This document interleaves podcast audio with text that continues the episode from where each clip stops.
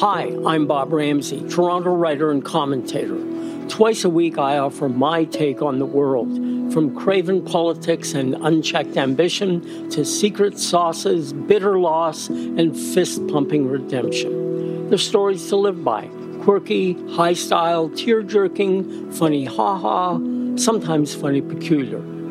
My tales don't walk down the sidewalk and browse in the windows. They sneak into alleyways and come out onto different worlds.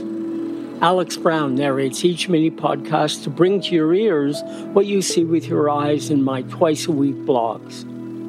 And now, today's episode of Ramsay Writes. Broke in More Ways Than One, written by Bob Ramsay. Paul Goldberger had dinner at our home ten years ago. Back then, Goldberger was the architecture critic for The New Yorker, having done the same at The New York Times. Goldberger was speaking the next day at a Ramsay talk, and we'd invited a table full of Toronto architects to hear from the dean of the profession's tastemakers and critics. He was also a witty guy who asked me, "Do you know the world capital of churches converted into condos?" He asked because we lived in the old Riverdale Presbyterian Church on Pape, south of Danforth, which had been converted into condos. I quickly racked my brain. London? New York? Boston, Goldberger replied. Why Boston? Because the Catholic Church had to sell so many of its churches there after they ran through their insurance following the sexual abuse scandals of the early two thousands. In fact, I'm thinking of writing an article about the relationship between sexual perversity and urban planning.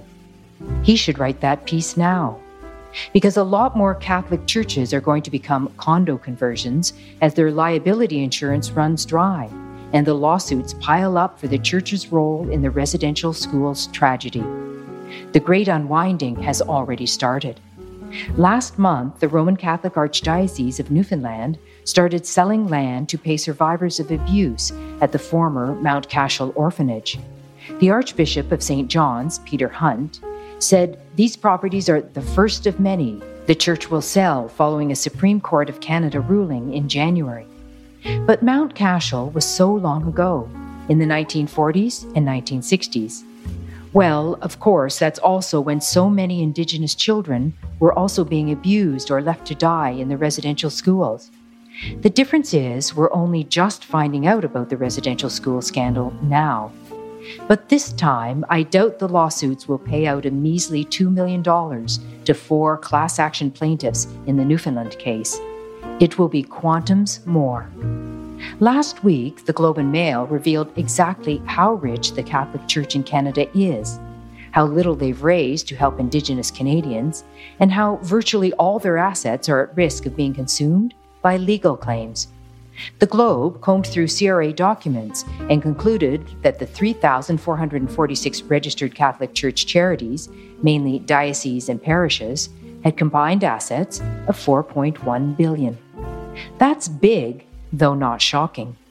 What's shocking is that in twenty nineteen, the Church raised a total of eight hundred eighty-six million dollars in donations. This makes them the largest charitable organization in the country by far. That eight hundred eighty-six million dollars is many times more than the donations to the biggest university, hospital, or disease charity in the land. Despite this, only between fifteen and twenty-five percent of Canada's twelve million Catholics attend Mass, and those numbers are following. Here's the irony. We know Catholics are good at fundraising. They're the best. It just depends who they're raising that money for. As part of a two thousand seven agreement with Ottawa, the Church agreed to pay twenty-nine million dollars to compensate for their malign neglect of generations of young charges at the residential schools.